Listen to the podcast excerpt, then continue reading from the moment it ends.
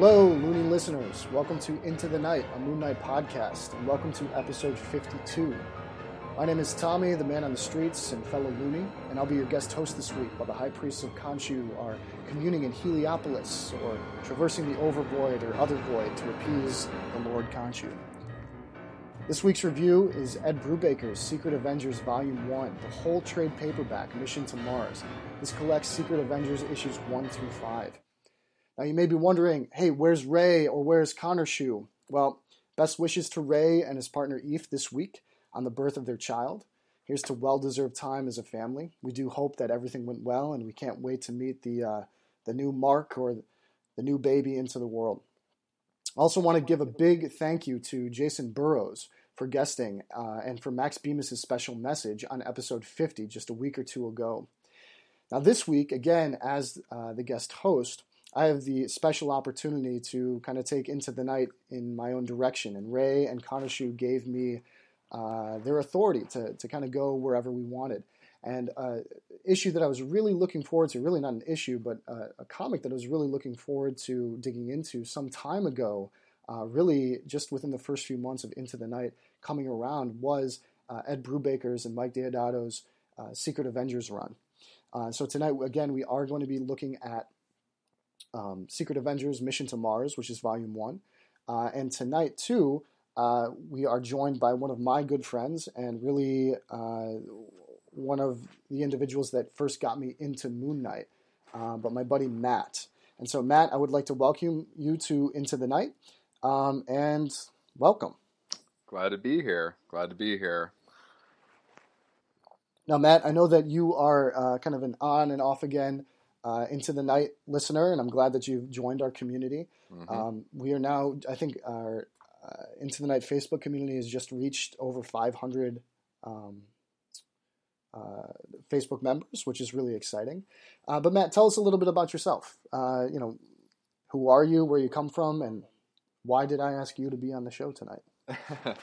Uh, so, hello everyone. I'm Matthew here in Philadelphia, Pennsylvania. Uh, I'm a practicing attorney. I work for the federal government. Uh, I've been in two comic books now for about 15 years, uh, with somewhat of a break in between for a while. When I was in college, I didn't have quite as much money, um, but I've been into it for about yeah 15 years now. Um, so I like to think I have a pretty good knowledge, especially of Marvel, and I may be the one, as Tommy had said, that helped get him into Moon Knight in the first place.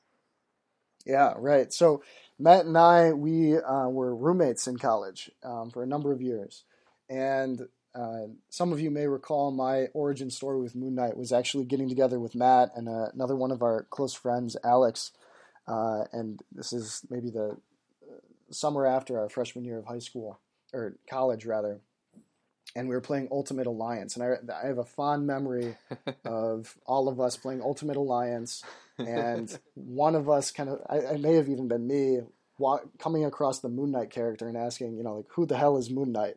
And we clicked on the Moon Knight character, and you may remember, Matt, that as soon as you click on him, his sound went, Moon Knight. Moon Knight. Uh, Moon Knight. Moon Knight. Yeah. Yes, I remember spamming that very well, and I, I've, I've played that game before with several other groups of my friends, and everyone was always attracted to Moon Knight because people don't know him as well as you know the usual heroes, Spider Man, the X Men with Wolverine. Yeah, Wolverine. But then they see Moon Knight, and he looks awesome, and they're like, "Who's Moon Knight? This guy." I like his look. I mean, they're drawn and he to throws it. down too, because I think in Ultimate Alliance he's using his bow staff, and you know he's he's got these kind of pretty cool moves. And that was uh, Ultimate Alliance came out before the Vengeance of the Moon Knight run. Yeah. Um, in 2009. Actually, I think Ultimate Alliance came out just a, a two, one or two years before that. And Vengeance of the Moon Knight was really where um, Marvel introduced Moon Knight using guns of mm-hmm. a sort, you know, like crescent guns. Uh, and actually, we see a bit of that in the Secret Avengers run, given not in this first issue, in, in the, the second volume. Um, but it's yeah, Moon Knight in, in Ultimate Alliance was he, he threw down. You know, he uh, just kind of this like white clad character. He didn't care who was coming at him. He didn't mm-hmm. necessarily mm-hmm. have any special powers. He just he knew what to do. So. Oh yeah, he was absolutely OP in that game. He he could yeah. throw down. So he he was fun to play with, and he looked awesome. So yeah. he was very appealing.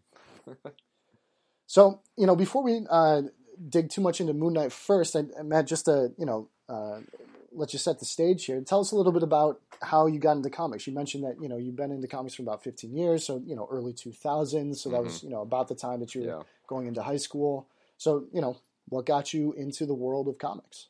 So I would say the big thing that that first got me into a comic book shop, and I came from a, a mid-sized city with only one store, and, and, I'm lucky for that because you know some people are in more rural areas or not quite as big of uh, cities. They don't have anywhere they can really go. They're they're very limited.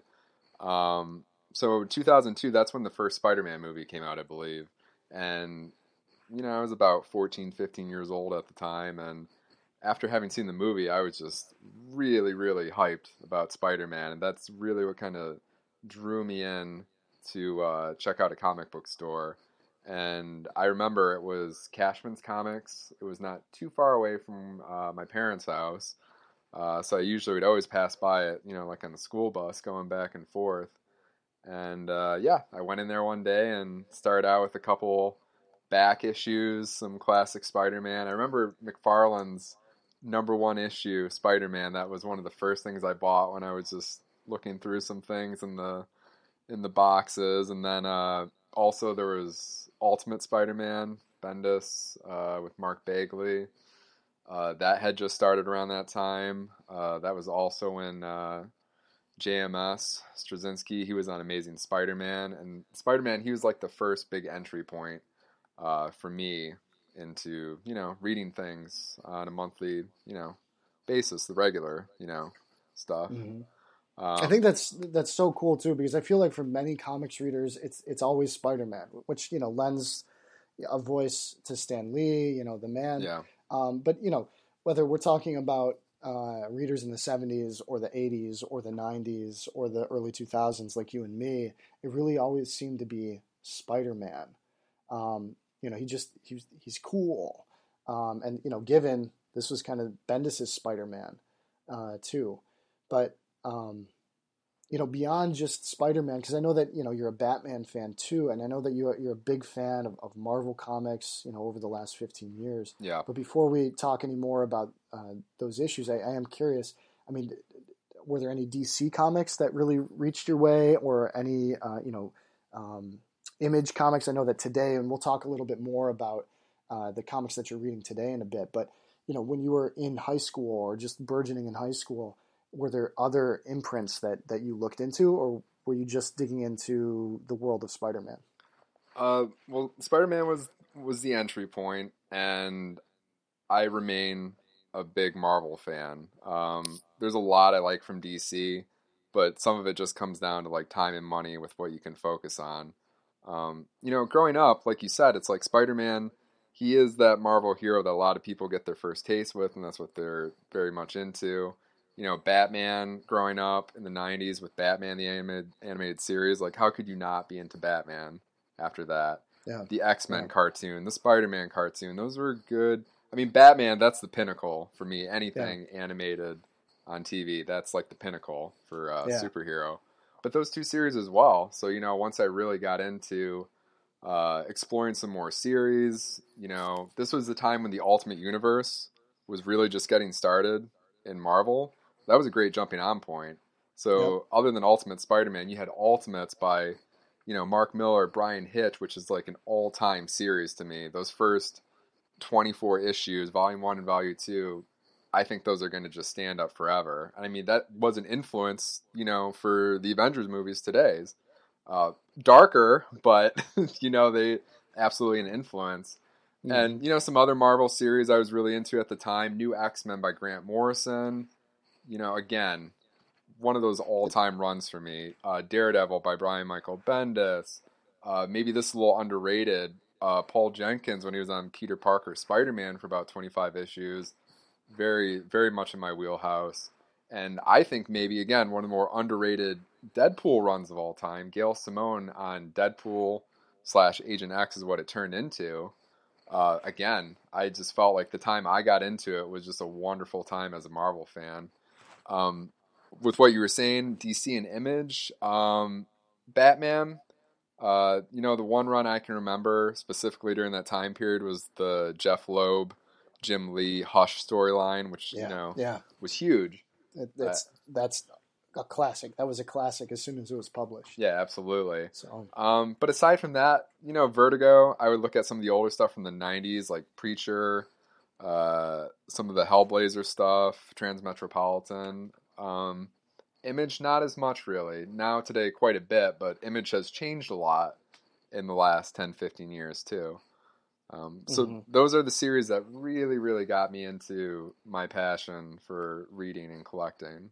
So So, you know, coming, uh, you know, into high school and, uh, you know, maybe even into our early years in college, you know, in what, was that, 2005 or so? yep, yeah. Um, how did you get into Moon Knight? You know, I I know that I have mentioned before on the podcast that you know Moon Knight. You know, some people call him Marvel's Batman. Some people say that DC or Batman is DC's Moon Knight, right? Mhm. You know, and there's always that joke going in between. But I know that for sure, as you mentioned, I grew up with Batman the animated series. Yeah. That was my after school show, right? That's that's what that was like the thing that I could count on. I can count on Batman the animated series and a snack. Yep. And that's what I came home And- to, and it was mm-hmm. always good. It was always great. And Batman the animated series went through all of of, of uh, Batman's uh, villains, and you know, I mean, I, that's where I was introduced to uh, Talia al Ghul, and that's where I was inter- introduced to Ra's al Ghul, the and best rogues just- gallery of any villain. I don't think you can even I- argue it. You know. yeah, no, and and and will never be topped. Yeah. But then, you know, how did you come into Moon Knight, who, you know, for all intents and purposes, for many people, for the, you know, the layman, often see him as the polar opposite of Batman. Mhm. So, you know, as a Marvel fan, but also as somebody that came out of Batman the Animated Series, what beyond, say, Ultimate Alliance as we saw, what drew you to Moon Knight as a character? So Moon Knight was that character, and you can give me your opinion on this as well. Moon Knight was that cool character who would show up in the mini crossovers or the big crossovers, and you get like a little bit of a taste of him. But I didn't quite know much beyond that. I'm like, Moon Knight looks awesome. Like we were saying with Ultimate Alliance, I'm like, the the design is. I think the design for Moon Knight is like top. I I love the design of Moon Knight. Just very striking. So like my first taste of him, he would just you know pop up here and there, you know, in other comic books. You know, he's kind of uh, placed with the street level heroes a lot of the time, with Daredevil or Luke Cage or Iron Fist or Spider Man. But he really would show up, you know, anywhere. Um, and Moon Knight, for the longest time, I I know he's approaching you know 200 issues, but there's been long gaps of time where he had no monthly book. So when you would see him was just in like those crossovers or just like a guest appearance. So that's when I first uh, really that that's where it came from with Moon Knight. It's just like who is this? And I would love to know more about him because every time he shows up, I'm like, this guy's awesome. Now, do you feel that, like, like with me? I mean, again, my point of initiation was that shared memory I have with you and Alex and playing that game. Had you noticed Moon Knight before that? Before Marvel Ultimate Alliance, Yeah, yeah. Like, had you picked him up in comics? Did you notice, like, oh, this guy seems kind of interesting, or was it really just kind of, eh, yeah, in those college years, or maybe after, you know, the 2000 teens, early 2000 teens, that you really started thinking, like, yeah, this guy's okay. Um, like I said, like my exposure to him was just through like a lot of those crossovers or guessing in other titles. Um, I believe I have a couple issues. It's uh, it's Huston, right? Charlie Huston's run. Am I pronouncing that correctly?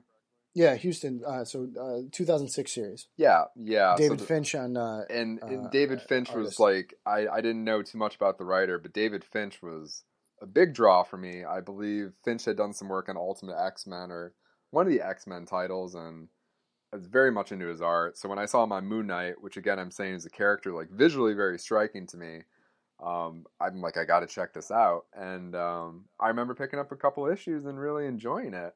It was just more around the time where we were in college and funds were a bit tighter and couldn't give it the focus it maybe deserved.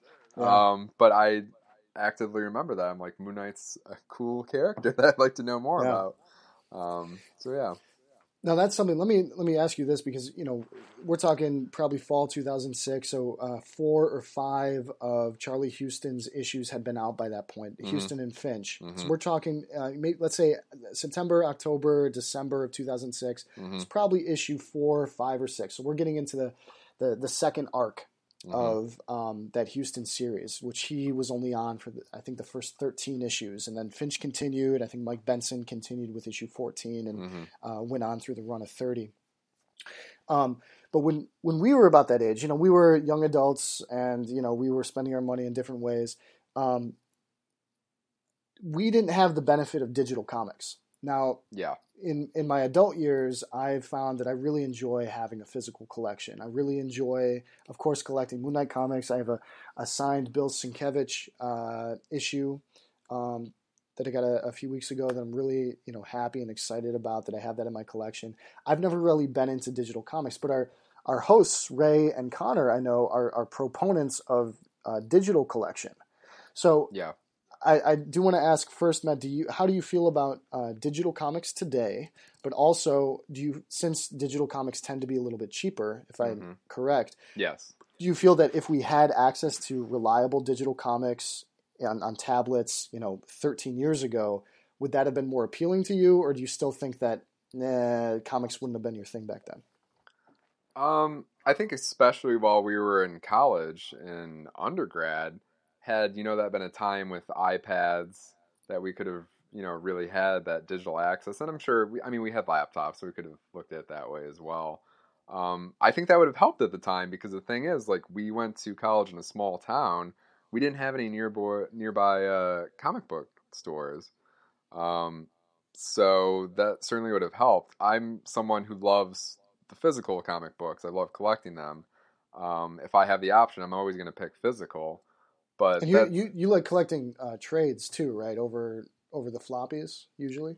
Uh, it depends. It's like now I've really gotten into like the single issues again. I'm kind of like, I, I like I like the single issues, but then I'm not gonna buy the trades if I have them. I will buy like the nice hardcover collected editions, like the omnibus.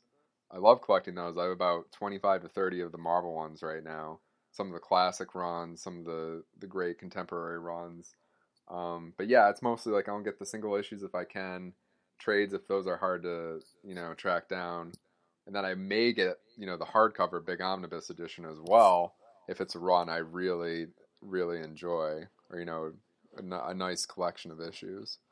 So with, with the digital at least um, i think it's great to have that resource because the fact of the matter is there aren't a lot of comic book stores in medium to small sized towns so you Mhm. have to have a resource for people to read them Yeah. um, and I'm a big believer in supporting your local comic book shop. But for people who really don't have uh, anything close to them, that's pretty much their option. And if it if someone's going to buy more issues and support the companies and the creators, if they have it accessible to them on an iPad or a laptop, I'm behind that. I would always hope that they can coexist. I would never want it to overtake though the the physical issues and make that even more niche, you know, than what it kind of is today because, you know, comic books are a niche thing even with you know these billion dollar movies the highest selling books aren't going over like 150,000 and there's not many above 100,000 you know it's a lot of dedicated readers that has kept this alive through the last 25 30 years when you know there was some of that turmoil in the 90s so I Mhm. mean whatever overall helps the industry I'm behind that. And it looks like right now there is a good balance with it. Uh, have you seen any of the statistics on how many people are reading the majority of their comic books through digital You know, only in in uh, in brief. I saw a couple articles over the last couple weeks, and you know, I, I couldn't quote any numbers for you, but I know that it's just it's it's kind of horrifying.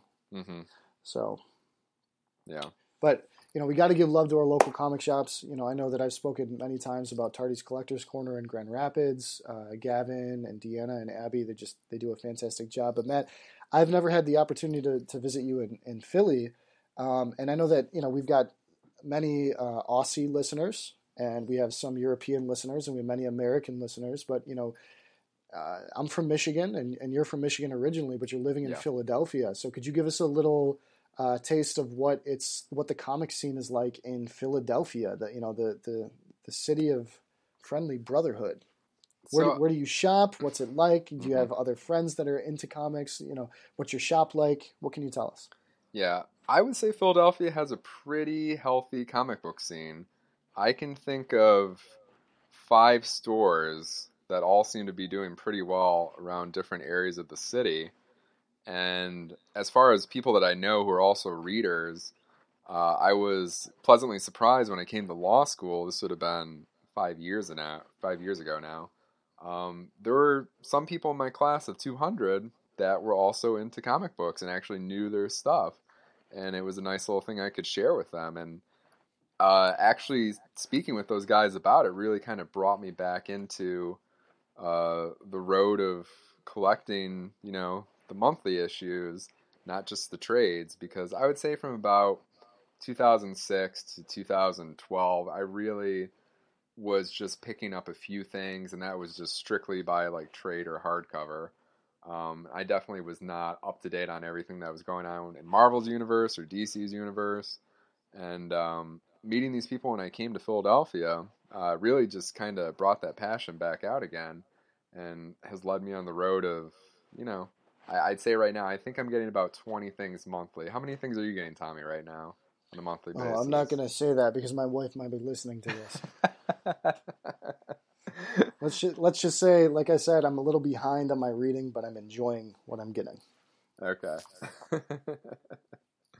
um, so I was going to say as well, um, the store I go to, Brave New Worlds, uh, it's an old city, um, not too far away. That's where I live as well in Philadelphia, an old city. And so, Uh, Brave New Worlds is the name of your shop. Brave New Worlds, yes. Okay, Um, that's a cool name. Yeah, so it's maybe about four blocks east of where Independence Hall is, which could be a frame of reference for certain listeners or people who've been to Philadelphia before. Uh, it's a great store. Uh, maybe one of my favorite stores I've been to across the country. Um, it's about a medium size. Uh, they have a pretty healthy uh, amount of collectibles that they also have for sale, which I know they they have a fair number of people who are attracted in just for the collectibles and not even so much uh, the you know the issues. Like like pops. They got a lot of pops. There's got to at least be a thousand pops in there. But Yeah. I, But is that what, is that what you mean, like pops and, and, and like toys, or what type of collectibles? Uh, yeah, pops, toys, and they and they have really really nice. Um, you know, like the Kotobukiya, like some of those those statues, which can range in price. They have um the hot toys, which I don't know how much you know about hot toys. Those can be anywhere from two hundred to five hundred dollar up, like very high quality. Wow. Um, Guillermo, my boyfriend, you know, um, he's not much of a comic book reader, but he is very much a collector, and his primary collecting is Disney. But uh, recently, over the last couple of years, he's really got into some of the collectibles associated with the comic book movies, especially DC stuff. Uh, Wonder Woman, he's a huge Wonder Woman fan. Justice League, uh, Superman. Uh, so he has a lot of nice collectibles from those movies as well, and um, he's gotten some of those from the store. He has a very nice baby Groot, like a life-size baby Groot from Guardians of Galaxy Volume Two that he got from the store with a nice little jacket on, which I think was about a two hundred dollar item, but I, I think it's one of the best things he has. Um, so they have a lot of great stuff in the store there too. I got a really great um, Kotobukiya fine art statue of Black Panther. I don't have a lot of statues myself, but it was wonderful. I got it from the store, and uh, yeah, they've got a lot of great stuff to check out. If anyone's ever in the city, it's just worth giving a look to see all the collectibles they have on display. Along, Now is that is that Black Panther statue? Is that modeled after um, the Black Panther movie, like the the MCU Black Panther, or is it is it a you know Marvel Knights Black Panther? Or so this would be based on you know just the the Marvel universe, not the cinematic universe, Marvel comic books. Um, the look I would have to say comes from uh, the uh, the Christopher Priest run from the uh, Mhm. late '90s, early 2000s, Yeah, and that started yeah. out as a Marvel Knight. It was it was in the Marvel Knight imprint for a while, then it moved over, I think, just to the Yeah. normal. But Um, we also had a couple uh, uh, Moon Knight uh, crossover issues with under Christopher Priest. with Mhm. Black Panther, Mhm. and given those two issues aren't the strongest, but the the art is is awesome. I would say Those, that were, those were some of the first collectibles that I that I picked up when I really started getting into Moon Knight. Was were those uh, the the Black Panther? It's uh, two issues. They have crossing covers too that work together. It's really cool. Yeah, I want to say that is one of those uh, Moon Knight issues where he was crossing over into another title that I saw and kind of built that interest. Yeah, I want to say that was 97, 98. Yeah. Uh, and I, I've got my my short boxes here, but so cool. Hey, Brave New Worlds. It sounds really cool. Would you just really quickly, Matt, um, uh, walk us through? So, like when you walk in the store, what do you see first? What it, what's uh, give us the you know juxtaposition. What what does everything look like when you walk in the store? Well, I mean, when you walk in, so they have their single issues. They they have them on the the wall to the left. If you were to walk in on the left side, you have a huge wall, probably about like eight feet tall, that they have their display set up that stretches all the way to the back of the store. That has all the issues from all the companies, and it's assembled mostly alphabetically. So it's this just nice big wall where you get to see everything displayed the moment you get in there. And on the opposite side are a lot of the collectibles. They have some of them in glass cases, and uh, yeah, it's just uh, I, you know, I can only describe it so well, but it, it's a very nice setup, very clean Yeah, store. yeah. Um, uh, the people who are usually in there, Brian and Casey, are very nice and very helpful, um, and they're very knowledgeable. I mean, yeah, I think you have to be when you're at a comic book store.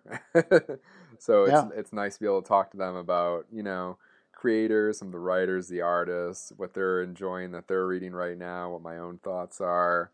Um, some of the classic runs they enjoyed. So, you know, just a really great store. It's clean, has a lot to offer. You know, even if you're not much of a comic book fan, it's worth checking out because I think that's one way a lot of these comic book stores are kind of adapting. You know, not that um, sales are down that much really over the last 10 years, but it's another avenue for them to get some more money is you're offering these collectibles because the thing is maybe the movies that are just making you know boatloads of money right now aren't bringing in as many readers as we wish but is bringing in interest and people love collectibles and that brings them in the store to buy them and you know if that's helping out the stores i think that's great Yeah, absolutely. Um, and I do want to, you know, so we'll give some love to Brian and Casey and Brave New Worlds in the show notes, and we'll make sure that we uh, get that posted on the Into the Night Facebook page and Instagram. And um, so we do hope that uh, if you are in the Philadelphia area, you can visit Brave New Worlds and check out that shop that Matt visits.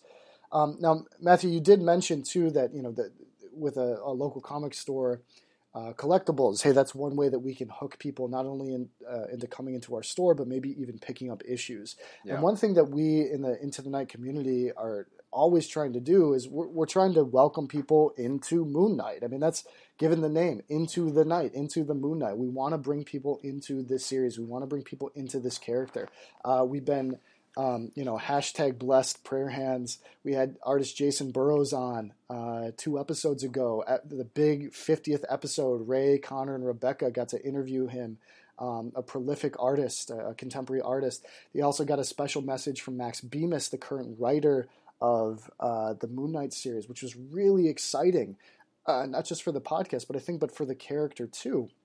And so uh, you know, before we dig into this trade paperback and before we get into, you know, albeit our very little white noise news, um, I think another way to uh, uh, bring listeners of, say, Moon Knight into the night, not only into Moon Knight, but also into, say, other really great series is to Yeah. hear what, what you're reading these days. Because I know that uh, you mentioned before that you've got almost a pull of 20 issues, a uh, 20 different titles a month. But yeah you know, what are some of those issues that you really feel that you're reading right now that are just stellar? What are some issues that are stalwarts that even if they're not that that good, you just you, you really love? But what, what are you reading these days?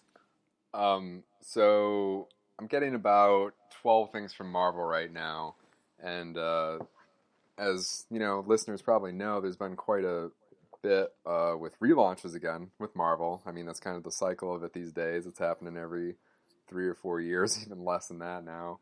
Yeah, Um, every three months. yeah. We got Um, Infinity Wars starting in two months, and the. Warp series, which I want to talk to you about uh, Knight too. So hmm Yeah, I've seen that, which is yeah, it's an interesting. That's an interesting mashup. um, but as far as titles go right now, Immortal Hulk is So I, I love horror as well. So when I see like a nice like horror uh, tint to some of these books, or it's really focused on horror, I'm always going to be attracted to that. So Immortal Hulk is going down that road right now. That's with Al Ewing. Um, I'm not sure who the artist is offhand, but it has been very good for the first two issues. Uh, Venom uh, with Donny Cates, excellent. His run on Doctor Strange was fantastic. I'm I hate that he was moved off the title. Mark Waid is a great writer, and uh, I, I've enjoyed his first issues, but I really wish he could have stayed on the title even longer. But the work he's doing on Venom right now is very, very good, worth checking out. Um, so, so Donny Cates is on Venom. Yeah, yeah. He's and, an, and I know that he's you, an all star. He's an all star. Yeah, and and I know that you mentioned you loved him on Doctor Strange too. But what what did you just very quickly? I have to interrupt you. What did you think about Damnation? Uh, Damnation for the most part was good. I actually, there, so I mean, it was featured in the normal title, and then you had the miniseries on the side. The yeah. the issues in the normal title, uh, the issues in the normal title title were much stronger in my opinion. You mean you mean the Doctor Strange issues? The Doctor Strange issues, yeah. yeah. The, the um, knee breaking and everything. Yeah. Or um, leg breaking, I guess. Yeah. Overall, I thought it was um, it was fine. It's fine. Yeah. Not my favorite crossover. Um, what, what were your thoughts, especially on Moon Knight's depiction and when he was featured? You know, a lot of the Into the Night members feel like, oh, Moon Knight's being written as Deadpool. This is garbage. Mm-hmm. Um, you know, th- this is such a waste of the character. And honestly, to a certain degree, I I, I have to agree. I, I didn't really like it. I will say though that when I saw Moon Knight pick up Mjolnir, mm-hmm. super excited, super excited. Like I just thought that was so cool because when you think, and I don't want to digress too far, but when you think about who Moon Knight is in that instance, and given he was written by a different uh, author off of the title, um, you know, Moon Knight's been thrown around. You know, was Moon Knight acting as Moon Knight? Was Moon Knight acting as Khonshu? Was Moon Knight acting as Mark Spector? Was he acting as Jake Lockley? Was he acting as Stephen Grant? You know, there's a, there's a lot of complication there, and maybe someday we can read into that and develop yeah. a new series. But you know, so there were moments where I was really really happy. There were moments where I was like, eh, yeah. you know. Yeah. So. I mean, I didn't, I didn't find, yeah, just the damnation miniseries issues to be Cates' best work since he started, but his, his it didn't throw you off though. No, I, you know, the thing is when an author brings in characters from other titles or characters who aren't even having regular titles, it's always interesting to see the way they're portrayed because sometimes yeah. the characters that are brought in they they they put them in a role. They pigeonhole them into this role. It's like you're going to be my comic relief for these couple of issues, even if that's really you know not how you are in your own series or how you've been like depicted recently. Um, but you do have to. The Bemis run has had humor to it, which I am a fan of. But yeah, this this Deadpool comparison that you you brought up, I find to be quite apt too. It's like you know, don't use him as Deadpool then use Deadpool. Yeah, yeah, right, exactly, exactly. But then at the same time, it's like, well, how how much are we going to use Deadpool? Deadpool, uh, the the second Deadpool movie is coming out, you know. But and that's a that's a good segue. I given I want to keep hearing what you're reading, but yeah. ultimately that's a good segue to Secret Avengers, where we have Moon Knight again in a mm-hmm. in one of his first teams, um, even before Original Sin, which is another series that i I'd love ITK to uh, discuss one day. So let's let's just uh, briefly hear a little bit more about what you're reading.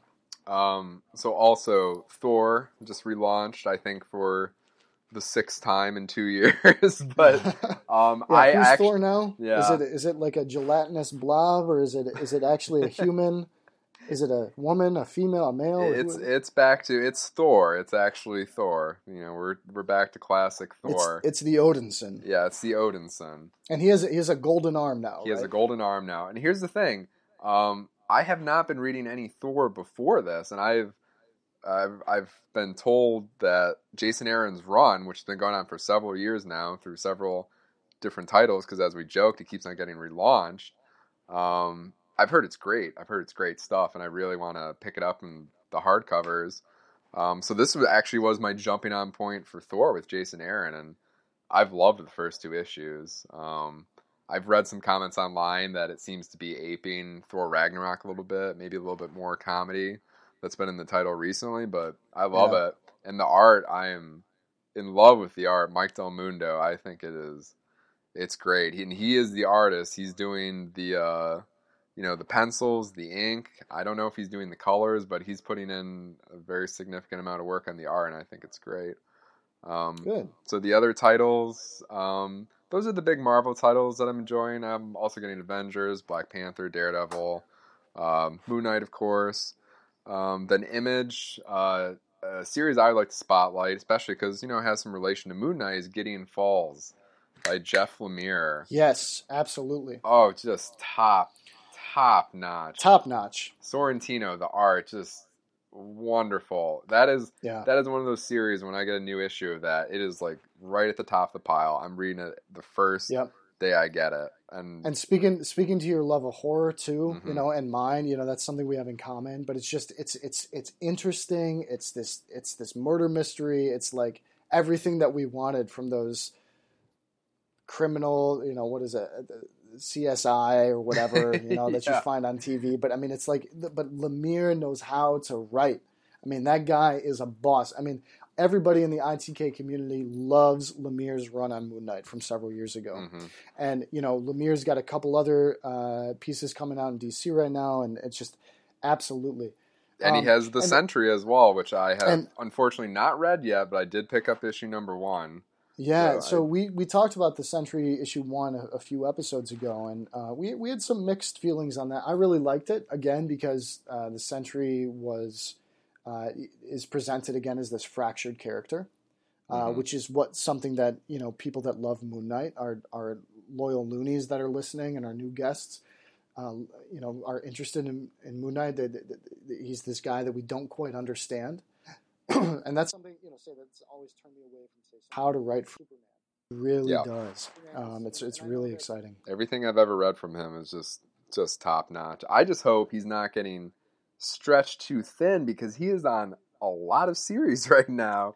He's got He. Gideon Falls, Descender, Sentry. It's just Black Hammer for uh, Dark Horse, which I've heard good things about but have not read.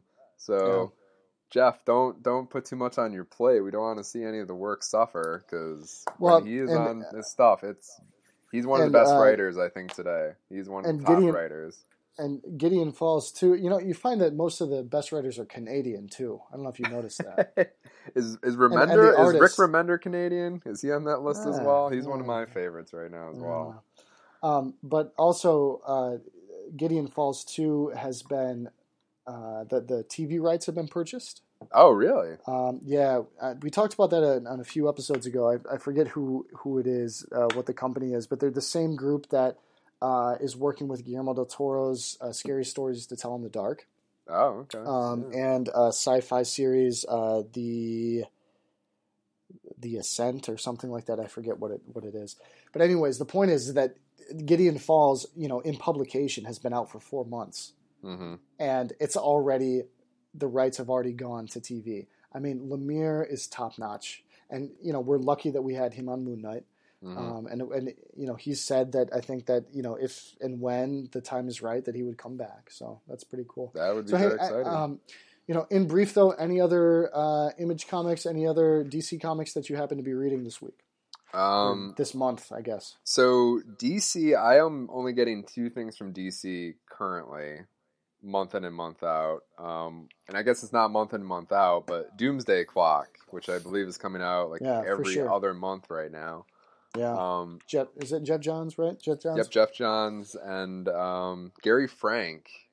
Gary Frank, who um, I've he's been a great artist for a long time. I think I, that's why there's the delay, just to give him the extra time he needs on those issues, which Yeah. is a smart decision because so far we'll see how it all ties together. But you know, when you're trying to make a sequel to Watchmen, good luck. You know, And you're not and that's gonna the truth.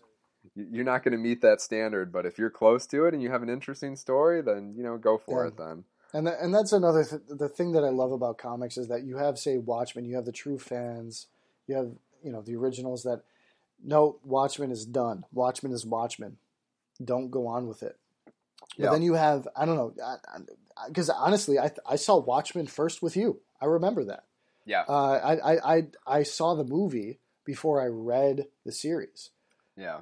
You know, as it goes. You know, as if you're of a certain age. Uh, Same Mhm. thing with V for Vendetta. I Yeah. saw V for Vendetta before I read V for Vendetta, and now I've got three or four copies of it. You know, Mhm. um, but it's just yeah. There's there's some pushback. You know, some people want uh, this new Watchmen universe to blend into the DC universe. Some don't, and I don't know. But I I, I, do find it really exciting. I, I, I like the idea that if you're a, a, a stalwart, you say here with uh, Watchmen. You want to keep it in its own world, keep it in its own world. But if you want to be adventurous and you want to, I don't know, go into the future here, embrace Doomsday Clock, have some fun with it, and see how it's going to interplay. One thing that I really love about it is got Yeah. Batman in it, man. Batman. Yeah. I mean, Just to see Batman and well, we're not getting into spoilers, but Rorschach, you know, Rorschach, even yeah, you know, interacting with each other is yeah, it, it's a treat, and we'll see if they have future interactions. But yeah, yeah, I'm you know, if you have a good idea and you have high quality creators on the title, do it because here's the thing, it's not going to ruin Watchmen. Watchmen will always be Watchmen. You know, you're not going to sully that in my mind. So if you're not a fan of what they're trying to do with it, and you know Alan Moore is a little he's a prickly character. he's an interesting He- man. he's- of course he's, He's, not going prickly both physically and figuratively. and God bless him for it because you know God he's, bless him. he's made some of the best work you know in comic books in the last 30 40 years so he is Yeah. owed a lot but you Yeah. know he he joined the company system he created those characters in a company system and that's just how that works um, Yeah, if if Geoff Johns was not on it I don't know if I would have the level of confidence but so far I've enjoyed what I've read um, and the other DC thing I'm reading right now is Deathstroke which I believe you have that as well don't you Tommy you've been having that on your pull yeah. I only only the the the uh, the Deathstroke versus Batman. Which is the same So for I- me too, yeah. Yeah, I, I didn't start the Death because I think Deathstroke started year and a half ago. It was on I issue say. thirty for a while. It was coming out twice a month. Now I think it's just on a once a month Yeah, yeah. release schedule. So I've, I've been I've been collecting the Deathstroke versus Batman, which is where you know Batman finds out that Damian is not actually his son, but Deathstroke, it, Deathstroke is the father, and sure, So, sure. We know how that's going to turn out, right? yeah, everything's gonna work out for Batman, and then woe is me, and blah blah blah. I'm getting married to Catwoman, so you know there's a lot of stuff happening in the DC universe. I right mean, now. good for Christopher Priest though, because he was a fantastic writer on Black Well, Panther. he still is. I mean, Christopher Priest is also a legend. I Yeah. mean, he. I mean, in the Marvel world, you know, pre-Marvel Knights, but you know, getting into that, I mean, Christopher Priest, I and and again as a leading black writer too. Yeah, Um, you know, he's he's one of the you know glass ceiling breakers there for Mhm. you know. I mean, given um, as a man, but as a black man too. So it's just like awesome. yeah. And I don't know if you know this, but before he was writing for Marvel too, he was an editor for a long time. He was a very important editor on Spider-Man titles during what I think was their peak. Uh, you know, the the mid to late '80s to early '90s. Those are some great Spider-Man stories. So he was involved with a lot of great writers and directing stories in some very interesting directions. So Yeah. he uh, that he was known as Jim Owsley, I believe. He wasn't using the Christopher Priest pseudonym that he has today, but very very great editor as well. So Mm-hmm. yeah, Yeah, well, respect to him. Well, hey, I do think it's about time that we bring it back into Moon Knight uh, and we get into some white noise and a little bit of Over the Moon. But before we do that, we're going to take a little uh, quick break uh, from our discussion with Matthew. And Matthew, thank you for being here. Uh, Yep. And we're going to hear a quick message from our collective. So we'll see you in a minute. Hi, this is Phil Parrish from the Caves and Lunatics podcast, a proud member of the collective, and you're listening to Into the Night, a Moon Knight podcast. Hey, welcome back, Looney listeners. Again, this is Tommy, uh, the man on the streets, guest host, while Ray is away with his wife Eve, and Connor is taking uh, much time in Heliopolis, the overvoid or the other void, uh, communing with Khonshu. Um, we're going to now enter into uh, white noise, the news, and given today is July 16th here in the United States, um, we don't have that much news as usually goes on ITK. Um, but again, this uh, episode is going to be released about a week after the fact. So maybe some good news has come your way. And I, I do trust that if you uh, have heard some new news about uh, Moon Knight since then, I hope that while you're listening to this, that the moon is shining bright. So, otherwise, I only have two uh, quick points to let you know about. Um, first of all, we know that Ross Marquand, uh, who's uh, of The Walking Dead, an actor, but also the motion capture actor who played Red Skull in Avengers Infinity War, which was a surprise to me. I thought it was my boy from The Matrix. Uh, he has showed interest in playing Mark Spector. That's nothing new. It's been around for several weeks, but you know it's still blowing up on Google News. Um, but also, uh, I do want to give a shout out uh, to two points. Um, uh, the subreddit Moon Knight uh, has been popping lately. I feel like there's been a lot more traffic on uh, that subreddit. So if you are a Reddit user, I would uh, challenge you to go to r slash Moon Knight. jump on there. There's some interesting discussion. I would, of course, encourage you to jump onto our Into the Night Facebook community. I feel that there's more lively discussion there, but the subreddit Moon Knight has some interesting things happening. Um, uh, but then also uh, Moon Knight Core on Facebook. Uh, he or she, I'm not really who she, who that is, but has been doing a really great job uh, posting a lot of fun memes. Uh, so I do want to give some big love and big credit to uh, Moon Knight Core. So that's really all the white news we have. Not a lot going on in the Moon Knight world other than the love that we share, the moon that we share all over the world. So at this point, it's time to go over the moon. The moon will not tolerate your interference. All right, Loonies, welcome back. Uh, welcome to Over the Moon and our lunar pick. First things that we're going to do here is with our special guest Matthew. We are going to do a little bit of a summary of the trade ba- paperback of uh, Ed Brubaker and Mike Deodato Jr.'s Secret Avengers Volume 1 Mission to Mars. So this week's review is of that complete trade paperback, which is one of the first times that ITK has done a full trade rather than just uh, issue by issue. We're pulling a little uh, signal of doom here, so big shout out to Dave and Stu there. Um, but we are chronicling issues 1 through 5 of Secret Avengers. These were released from May through September 2010. They were part of the heroic age of Marvel Comics that followed Civil War, Secret Invasion, the Siege event. Um, this trade paperback in full was written by Ed Brubaker. Issues 1 through 4 were illustrated by Mike Deodato Jr., with Will Conrad on issue 2. Issues 1 through 4 were colored by Rain Beredo. Issue 5 was illustrated by David Aja, Michael Lark, and Stefano Gaudiano, also colored by Jose Villarrubia. Letter by Dave Lanphear, covers by Marko Djurdjevic, edited by Tom Brevoort. So at this point, uh, Matthew, I'd love if you wouldn't mind taking a little over the moon. Tell us a little bit about this trade paperback. This is issues one through five. Do you think you can handle it? All five issues. Can you give us a, give us a summary? I can give you a summary, uh, courtesy of Wikipedia, which had a great summary of this. Having read over these now, um, after the events of Dark Reign and Siege, Norman Osborn was deposed as America's top cop, and his organization Hammer was disbanded.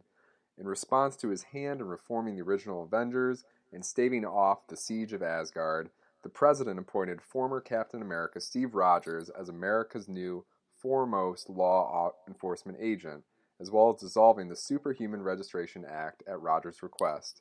Captain Rogers then forms the Secret Avengers as a group of superheroes to operate under a veil of secrecy, in addition to the main Avengers team.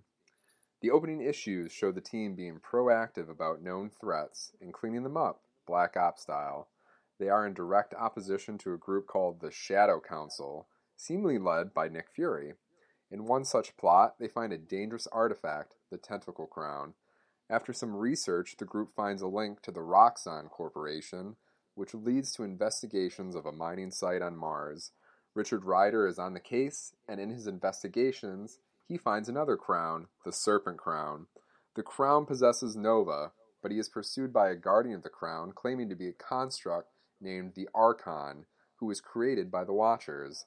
The possessed Nova directs Shadow Council agents into unearthing a primordial evil.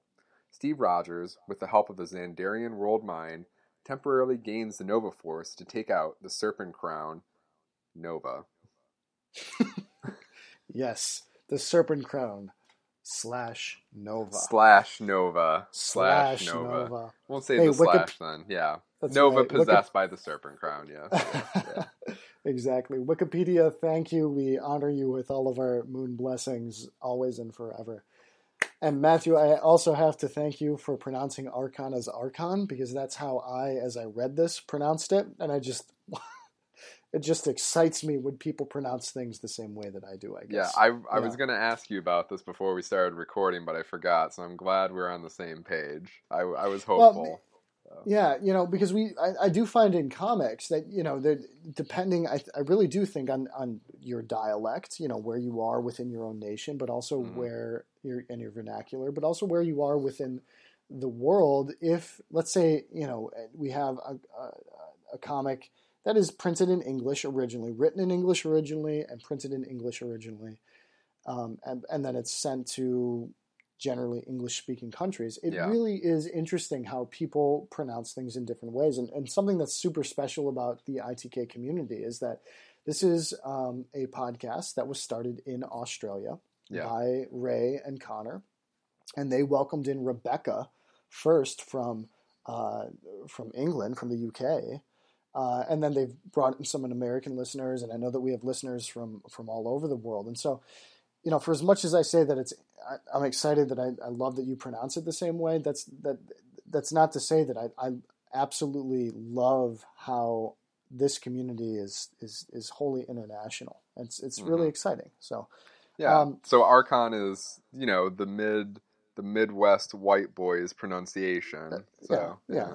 the the the lackadaisical, no class. We have no hipster to us. We're just we're just a bunch of bumpkins here. So Yeah, that's the archive. yeah. It's just nice to have somebody from home, right? That's what I mean. You know, we're grouped together. Yeah, there we go. So, um, really, you know, up front, this is uh, looking at a trade paperback. This is a whole five issues, Yeah. uh, released about 2010, 2011. Um, artist, or excuse me, written by Ed Brubaker. You know, again, uh, a well-known uh, comics writer, especially within the Marvel community. Um, also, Mike Deodato Jr. Uh, he also appeared on Original Sin several years later, which again is something that uh, Ray and Connor Shu I'd love for ITK to look into because I love Original Sin. That was uh, one of the most important series that really confirmed my collecting of Moon Knight. hmm Um, something interesting though that I, you know, looking into that I didn't know this before, but looking into the the um, cover notes on my issue of Volume One, Mission to Mars, but also doing some research. Mike Deodato or Mike Deodato Jr. is actually a Brazilian artist, Deodato Taumaturgo Borges Filho, uh, who he's a Brazilian artist you know but he as he's working for marvel and working for other uh, companies and imprints he goes by mike deodato. So i think that that's a really interesting discussion which i don't think we're going to get into uh, here. But again i just you know i respect him. I think he did a great job generally with the art and we'll talk about that in a, a few moments. Uh, another note too that mike deodato mike deodato jr or if we go by his brazilian name uh, he also illustrated issue 20 of moon knight volume 3 uh, written by mike benson um, so this was the last 10 or 11 issues of the arc that we know that was originally started by Charlie Huston in 2006. So those of you that are fans of the Charlie Huston David Finch run, we have seen Mike Deodato's art before. Um, but we have him in full on these first five issues uh, with a few uh, guest appearances from a few other artists. So, Matthew, I do um, thank you for that summary. I, do, I just want to turn it over to you at first. I mean, before we go into general aspects about this issue, Yeah. is there anything you want to say generally about the genre of this issue, or anything that you know before we go into the detail about, say, Moon Knight or you know his interactions with any of these characters? Is there is there anything that that jumped out to you about the genre of this issue that that was different than other comics that you have been reading or that you've read before? Um, so I mean, it, it fits into you know that that covert spy um, you know, underground assembly of heroes, which has been done plenty of times, but uh, n- not like anything I've been reading lately. So it's a nice throwback, and this is something I've never read before. So this is my first time with these issues, and um, you know, Brubaker. I'm a big fan of Brubaker. He's done phenomenal work uh, for for Marvel, and then his uh, creator-owned um, you know series with Image. Uh, something that really stands out to me, um, which I think has been getting better lately in a lot of the titles I've been reading, but I will say I think was an issue for a while is just the pacing. And let me say, I think the pacing between these five issues and especially one through four is is really great. I think uh, for a while there were some issues with writers who didn't have that control of like pacing with the action and the dialogue and just going too heavy in one one or the other. I th- I think it's it's great work he did on this. It read it was very easy to read. It kept me engaged the en- the entire time and um, even even these writers who are great with dialogue and have great ideas sometimes they're not presenting in the best way and there was there was a there was a nice interplay between him and Deodato uh, with the art. I, I think he was a good fit for this as well. Um, that's my general impression at first. Yeah. So generally, too, just to you know, for any loony listeners that are out there that haven't read this yet, um, and we won't give too much away. I mean, obviously, we're going to do a, a, fairly complete review, but we won't give some of the the finer details away. Um, this is very much an espionage. This this is like a spy thriller. Yeah. Uh, Yeah. You know, which I think is is is so cool Mhm. because we know as uh, ITK listeners and we know as Moon Knight fans that you know Moon Knight is a loner. Uh, he has an investigative aspect. Um, he has that kind of night hunter aspect. He has that you know a little bit with the the original Hulk appearances that he had in the uh, late '70s and, and then into the '80s with his first run with Doug Moench uh, under Bill Sienkiewicz um, on the art. He, uh, you know, was and a little bit of horror, um, and we don't really. I don't, I don't think we'd get too much horror here, but it's really interesting how Moon Knight is brought in again under Steve Rogers here, Captain America. Yeah. Uh, the Secret Avengers are like a secret spy team, and I, I, I thought that that was really cool. And I honestly, I'd love to see Moon Knight used in that realm again.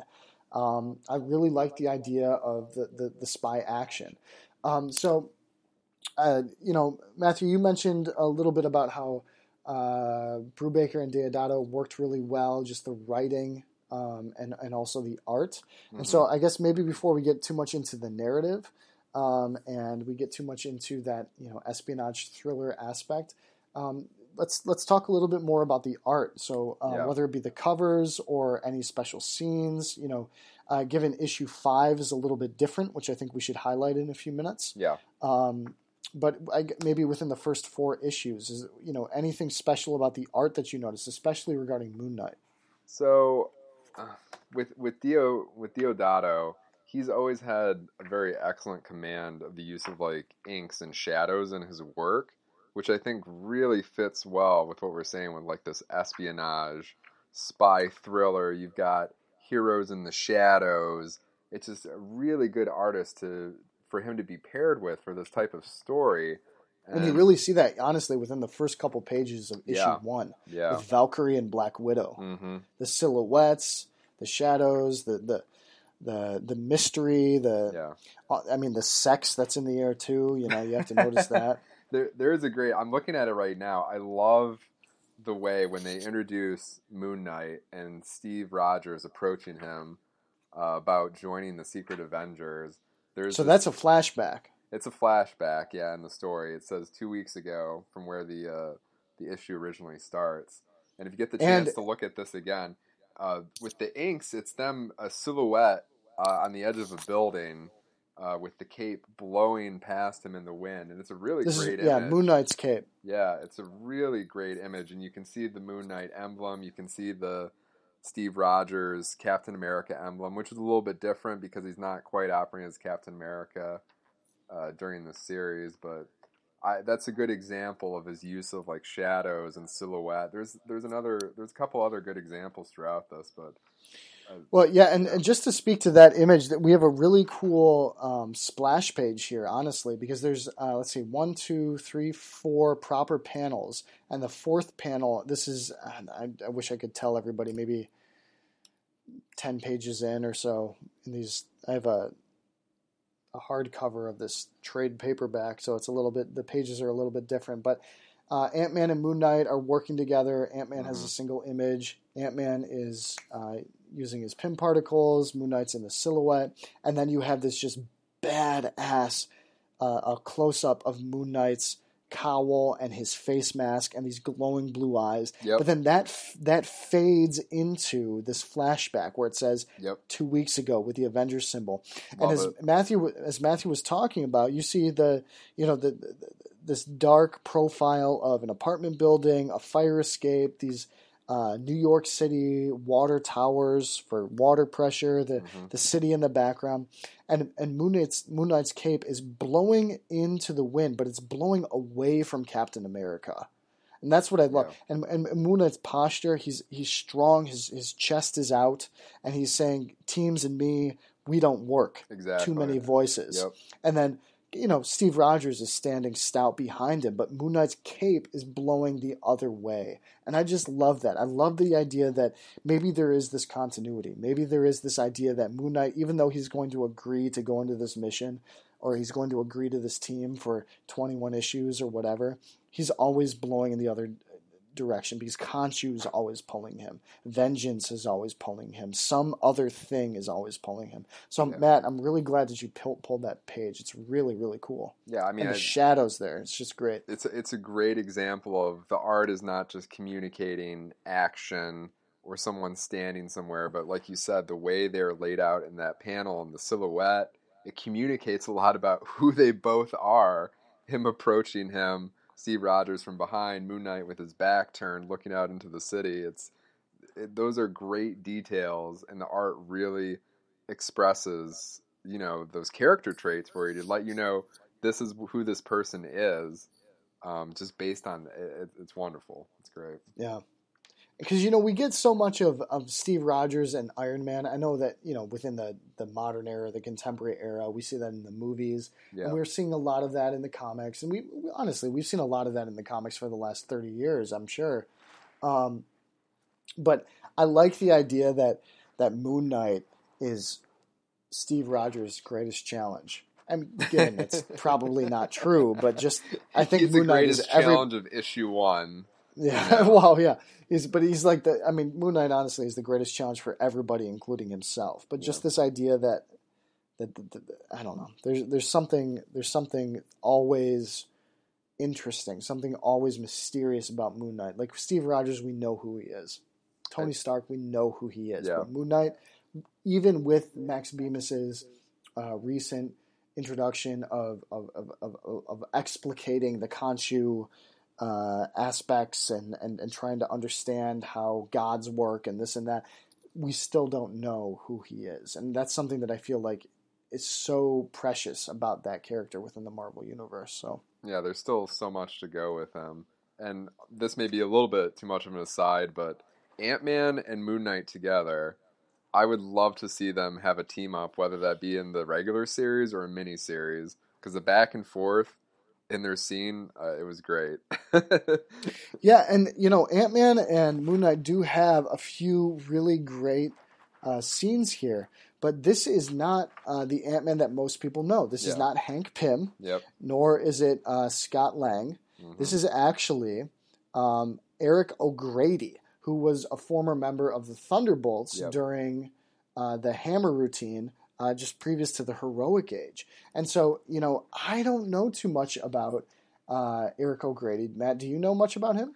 I really I don't either. It's like when I saw this, I'm like, oh, we're dealing with Scott Lang here, and then I'm like, oh, so he's coming from. You said it was Thunderbolts, right? Or was he just affiliated with Hammer? No, he. Uh, so Eric O'Grady was um, he in. The, I think it, it's the Siege event. Okay. uh, and Secret Invasion, where Norman Osborn uh, basically takes over Shield, Yeah. and Yeah. then he forms the Thunderbolts, which is a series that is continued. But they, the Thunderbolts originally started as basically like the evil people's version of the Avengers Yeah. to a certain yeah, yeah. degree. Mhm. Um, uh, but then basically Eric O'Grady is redeeming himself. So there's a lot of Scott Lang in him in the sense that like, oh, I'm this guy that has to redeem myself. I have to use these powers to make good.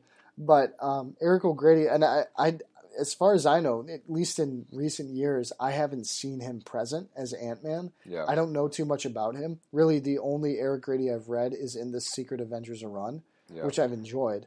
Um, so yeah, that's that's about all I know about him. Yeah, I mean, if this were Scott Lang, if we just did everything the same way and just said he was Scott Lang, I feel like he'd be portrayed the same way with Yeah. the with the humor and everything. But it definitely Yeah. made me interested to like look into, you know, what what has he done that he needs this redemption and Steve Rogers thinks enough of him to have him come onto this team and he is Yeah. a key member of the team. So yeah, yeah. But also witty enough to keep up with Mark Spector and Moon Knight. You know, Yeah. given that Moon Knight is written a little bit differently here, because you know we get a little bit of the the vengeance of the Moon Knight from the 2009 run. This is, uh, I think, I'm pretty sure that the Secret Avengers run preceded um, Bendis. Yeah, it definitely preceded Bendis's run because I think Bendis started in 2011 with Moon Knight. Um, but this is, you know, Moon Knight's the one that's always tossed around. So, Yeah. so hey, uh, you know, we were talking about just shadows and um, uh, Mike Deodato's art and how Mhm. it worked really well. Any other special scenes that you want to comment on regarding Mike Deodato's art? Um, his work with shadows. Uh, I mean, specifically related to Moon Knight, given that we have some limited runs here in in the first four issues. Um, you know, some of uh, Deodato's splash pages are uh, very impressive. Um, you know, after the first issue, I, I could review these again, but um, Moon Knight's his, his next big appearance is when he's paired with Black Widow and Valkyrie. When uh, Nova, who's been possessed, is running amok on Mars, Mm-hmm. and we get to see a little action there. Um, so I, I like the way he was portrayed again. Um, he has a good he is a good fit for drawing Moon Knight. You know, uh, the darkness, the shadows. It just it works great, and throughout you know these issues, I think he does a, a great way of portraying him um, artistically. So Yeah, I would I would absolutely agree. And you know, the cool thing is I I love the idea of Moon Knight being on a spy team and being on a, a spy space team. you know, I think this is so yeah, cool. we're going We to Mars, guys. We're going to Mars on a Yeah, spy exactly. mission. We you know, we get that again in Original Sin where he's paired with Bucky Barnes. Um, you know, if any uh, listeners out there haven't checked out the Original Sin run, absolutely check it out. I mean, Moon Knight is underutilized in that run, but I just I love that. I think it's a lot of fun. I think the art's really interesting. Um, but I I would completely agree that Mike Deodato's style here, which you know the lines are so clear cut, but then these these these shadows and the gradients are so deep. hmm I think that that I would absolutely agree that that really comes in with Moon Knight. There's this great splash page. I'm trying to find the issue, so I think it's issue two. Again, we're in the the paperbacks here, but it's issue two. Um, uh, Steve Rogers and Moon Knight are fighting. The, uh, Moon Knight has given Steve Rogers some information about uh, what has been happening within this uh, Martian base, and they start getting into this fight with these, uh, you know, sol- these Shadow Council s- soldiers. Yeah. And there's two great panels of Moon Knight. The first is this great that spans across two pages, and uh, Steve Rogers and Moon Knight are fighting, and and Moon Knight is doing really like a kung fu move. Yeah, I mean, karate he's all kick up in the, air. Yeah. Hmm But you know, he's he's out of his spacesuit. He doesn't have his cowl on, but he has this face mask and this this like fitted bodysuit, and it's just it. I don't know. That adds a dimension to Moon Knight that I think is really interesting. And then there's this great smash out panel that's offset um, on a weird angle. Where Mhm. Moon Knight simply says "agreed" uh, down in the lower, and then and, then- and then if you take a look at the Don't you love that there, sound effect too? Bazzats. yeah, bzats, the onomatopoeia there. It's just it's bzats. Like I don't know, like how does a punch make that sound? I don't, I don't know. It's on But, Mars. um, There's different rules. Exactly, though, right? You know, and that's the thing that I love about Moon Knight is that he shouldn't have rules. You know, I Mhm. mean, if you take like the Jeff Lemire run, that was an entire series based upon rules that nobody understood. And you know, we were were we real? Were we not real? Were we actually in an asylum, or were we in a mental hospital, or were we in Mark's mind? Was he making up the rules? Was somebody else making up the rules? Was the universe making up the rules? Was were the gods making up the rules? We didn't know what was going on. It was kind of like Hamlet, you know, just everything is up in the air. But here, I, I love the idea that whenever you're using Moon Knight, just like, just make it look cool. Yeah. You know, it doesn't have to make sense. It just has to look cool. it's just, and that's- it's I fun. It's fun. I love that. Yeah. I absolutely love that. All right, so we talked a little bit about art, um, and uh, why don't we uh, touch a little bit about, uh, and we spoke a little bit about the espionage action, but how about the idea that of Moon Knight being on a team? So um, I think both of us came into Moon Knight where he was a, uh, a solo character, Yeah. um, and you know we've had various experiences seeing Moon Knight on a team. Obviously, with Damnation, we we spoke about that a little bit earlier, where he was on a team mm-hmm. um, and we mentioned that. Um, but what, I mean, what did you think? You know, no, you your understanding of Mark Spector, Jake Lockley, Stephen Grant, Moon Knight, the Khonshu aspect, hmm seeing Moon Knight here, where Khonshu is not a thing, where Jake Lockley is not a thing, where Stephen Grant is not a thing. It's just Moon Knight. Mark Spector is not a thing. It's just Moon Knight Yeah. right? We, I want to. I have a couple questions. First, do you feel he ever has a place on a team? Two, do you feel that you saw any of his other identities in this character, or was it just a flat Moon Knight written by Ed Brubaker? Uh, but I think also, do you think he should have been on this team, or like should somebody else that would have like it's it's Moon Knight? He's a street level character, you know, for for for most readers. You know, why was he on this intergalactic? Well, I guess not intergalactic, but why was he on this interplanetary team? So, what are your thoughts about that? Why was Moon Knight here? Why was Moon Knight here? Well, he looks cool, number one. But I, I mean, let's let's think again about when Steve Rogers approaches him. He's like, I, "I need you as a part of this team. You may not want to, you may not be seeking it out, but I know you have value to us. I know you have certain skills. I know you have that bravery. I've seen you in action before. You could be an asset here, especially because a lot of of of Moon Knight is about as we said, harnessing the shadows, the secrecy, sneaking. He, he's a fit for espionage, you know, for not being detected.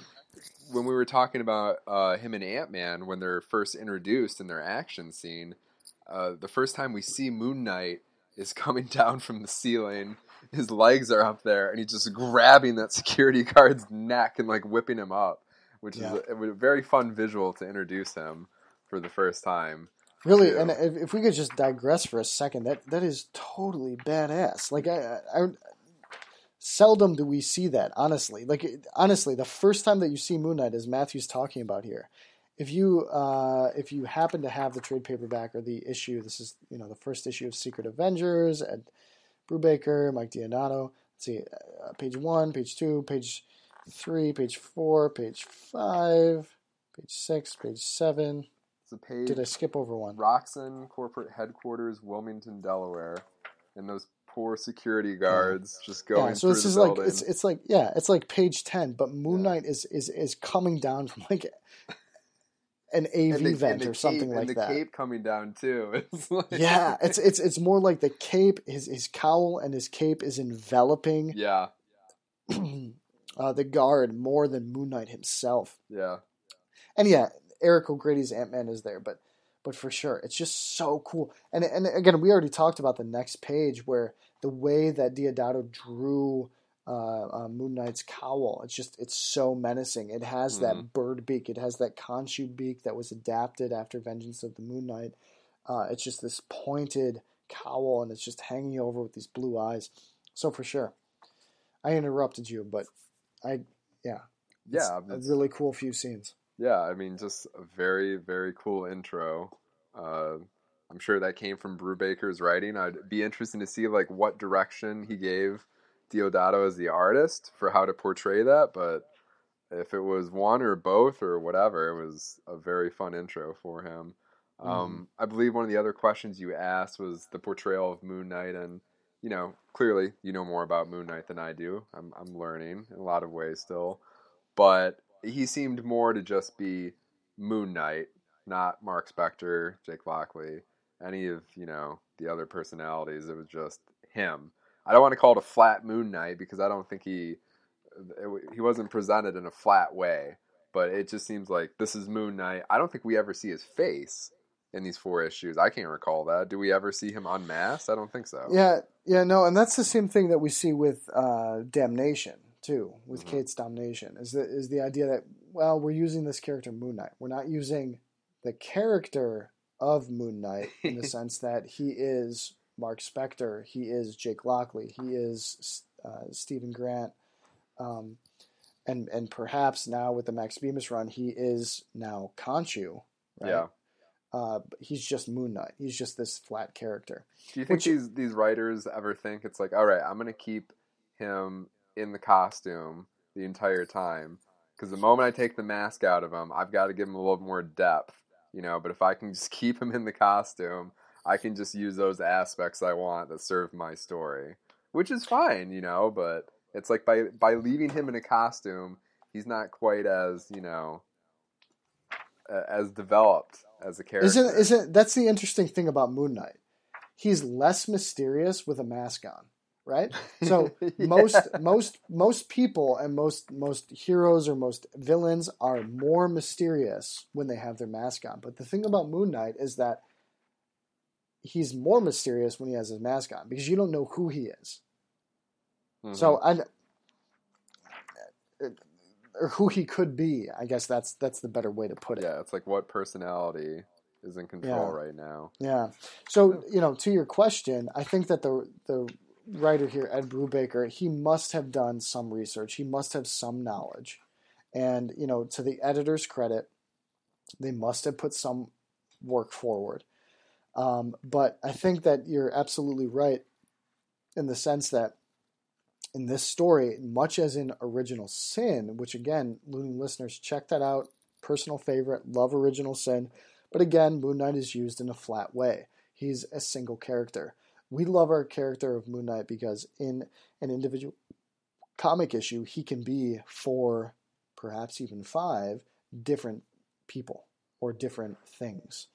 But when he is used, say, in an Avengers, Secret Avengers here, or when he's used in Original Sin, or when he's used in these collective uh, issues, if you go way back to uh, West Coast Avengers from uh, the 80s, you know, he's just Moon Knight. And, and you might see some strange aspects about him, but at the same time, he's just, eh, he's just this guy that has this white hood and this white mask.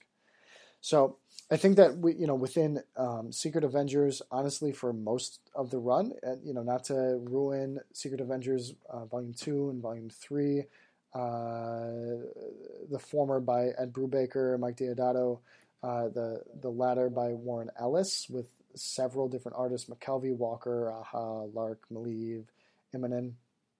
Um, I think that at least within this first volume, uh, Mark, uh, excuse me, Moon Knight is just he's Moon Knight. That's it. There's there's no depth to his character except the fact that we know that at the beginning, as Matthew you introduced him uh, several minutes ago, when Steve Rogers asks him to come onto the team and his cape is blowing into the wind, uh, we know that he's mysterious. We know that he has perhaps killed people. We know that he's damaged people. We know that he's trying to change his ways all we know is that he's a good fighter. All that we know is he's good at getting in and out pretty quick. Um, you know, so I think that it's a little unfortunate that uh, Brubaker doesn't make use of the multiple personalities, but I still love the fact that Moon Knight is getting some spotlight within trade. So I think that's pretty cool.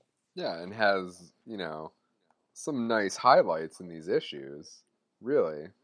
You know, Mhm. I he's one of the standout characters from the first issue, especially. Yeah, I'd, I'd say I'd say in the first issue, and, and before we started recording, though, Matt, you you and I were talking about. Oh, is it at the top of issue three? Is that it? yeah, yeah. So the the of Secret Avengers have arrived on Mars. Uh, where is it that? Yeah, I think it's at the top of uh, issue three because at the end of uh, issue two of Secret Avengers Volume One here, Moon Knight is sent on a side mission with Black Widow and Valkyrie. Again, they're on the surface of Mars trying to find out Nova, uh, Richard Rider, who is now under the control of the Serpent Crown. Uh, but then at the beginning, the very beginning of well, not the very beginning of issue three, because we learned a little bit about Aloysius. Uh, what's his name? Aloysius Aloysius. Thorndrake. Aloysius Thorndrake, who we learn becomes like the eternal leader of the Shadow Council. Um, but we, Former member of uh, the Confederacy, of course. yeah, Of right. Um, but if you go to like the, let's see, what is this? This is the one, two, three, four, five, the sixth page of issue three of Secret Avengers Volume One. Valkyrie is just throwing down. She's going all out. Again, we are on the surface of Mars. She's throwing down against um, Shadow Council members. She's talking to Steve Rogers through some com link, and then uh, Steve Rogers says, "On your own, what happened to Black Widow and Moon Knight?" And then Valkyrie simply says, "They fell quickly. this Nova has much power." More than he should, and then in the background you see Black Widow and Nova er, or, and, Just and Moon Knight out. just sprawled out like like they are dehydrated. It's like they've been to like Lollapalooza and haven't had any water for three Yeah, days. They're, they're strung just out. They're looking out. pretty rough there.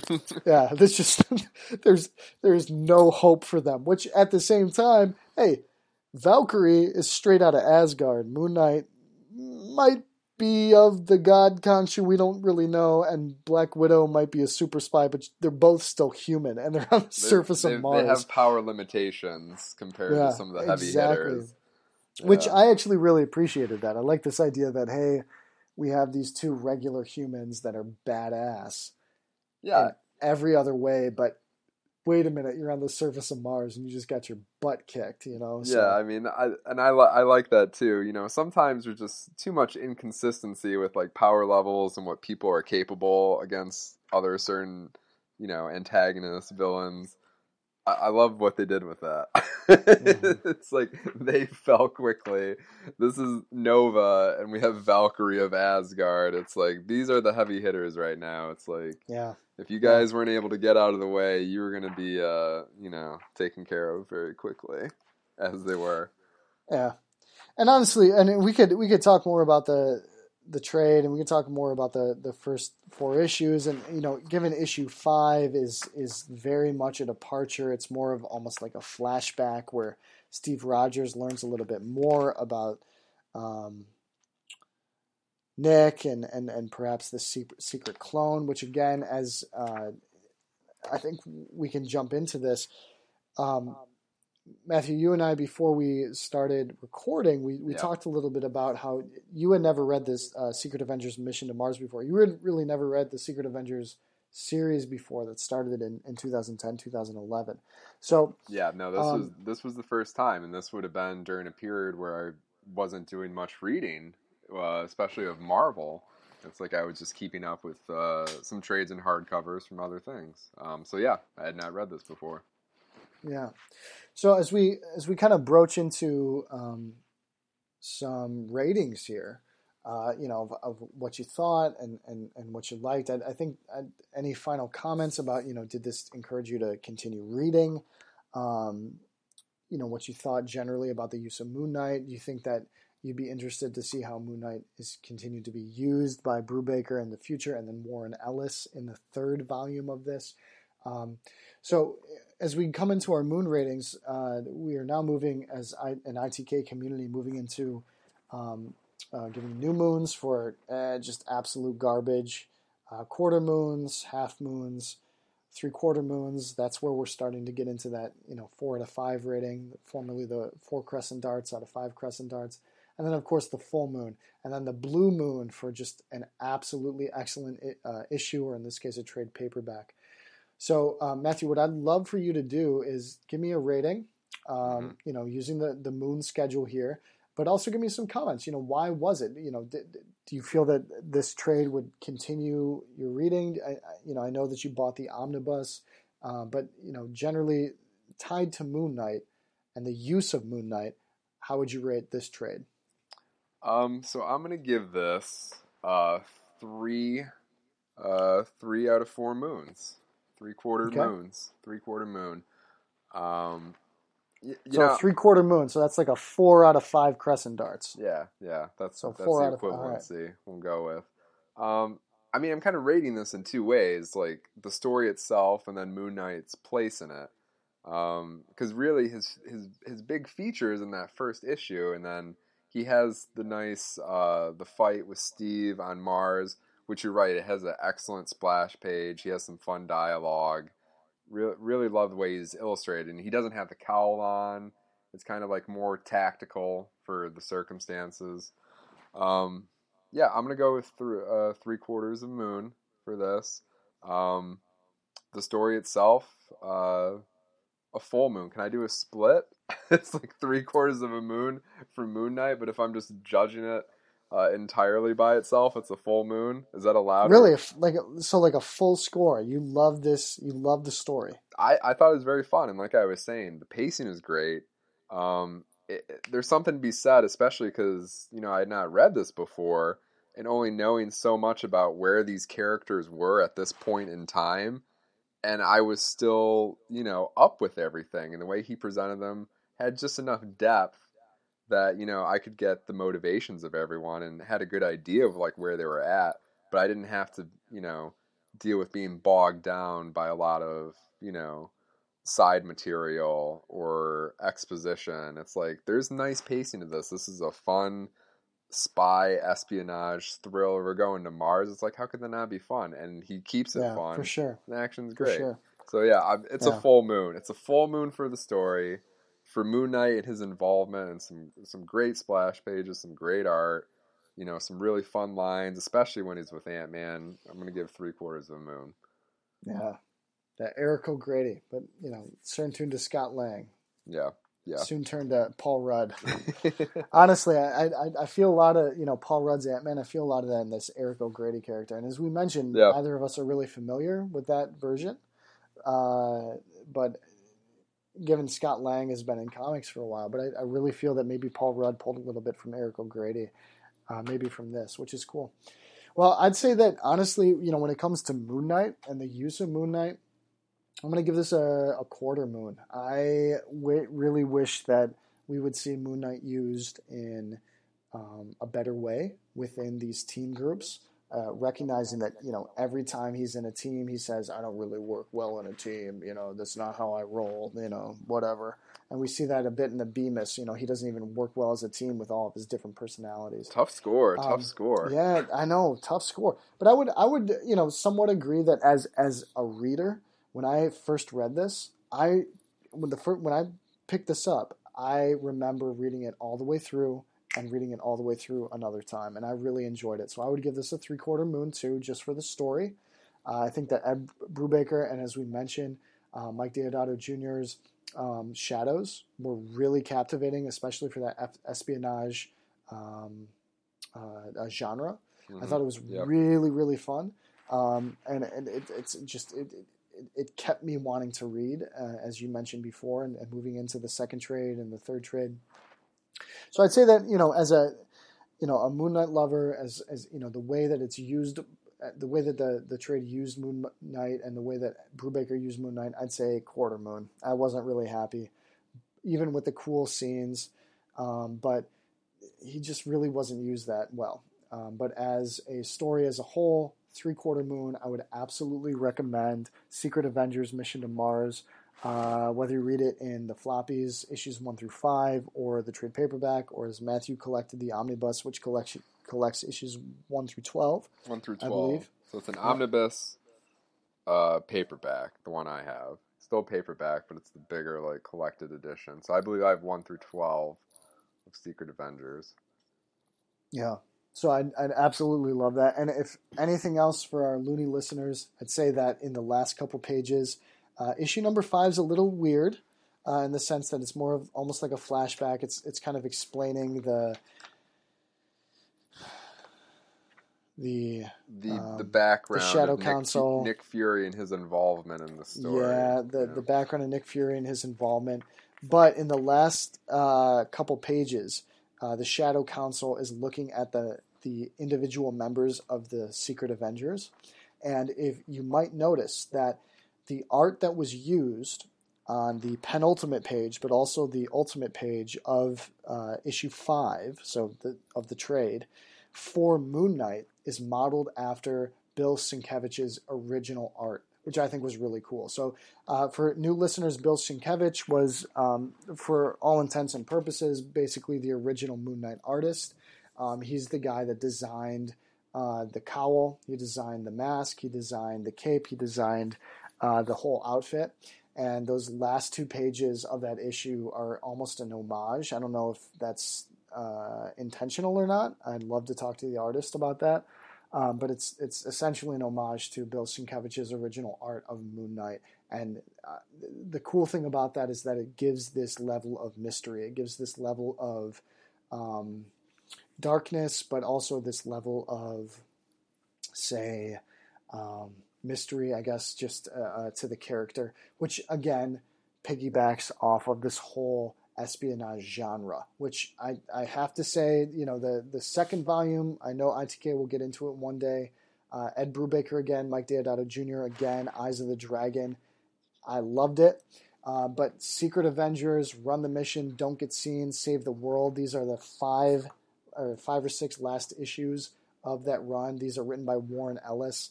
Uh, they're uh, uh, illustrated by McKelvie, Walker, Aja, Lark, Maleev, Immonen. One day we'll get into those.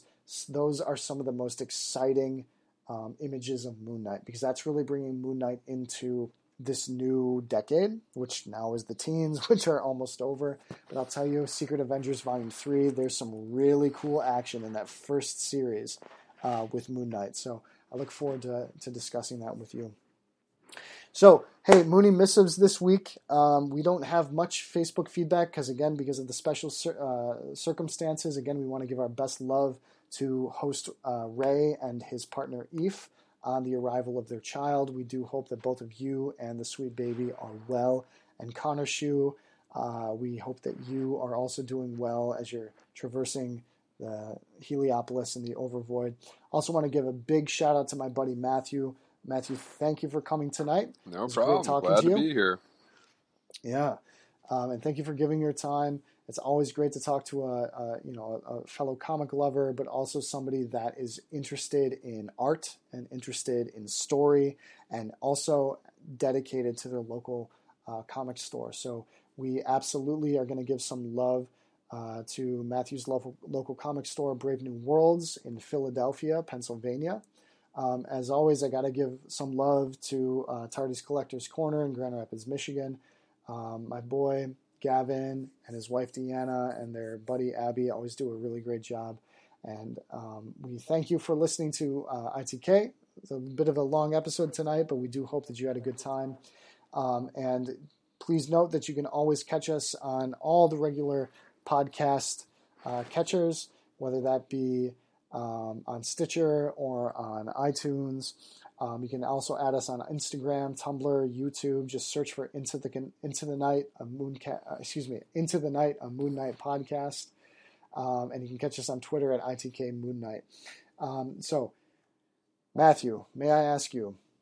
Uh, Yes. Our usual uh, usual outro. It's down at the bottom of the the prompt sheet. Would you Okay. be willing to give that to us tonight?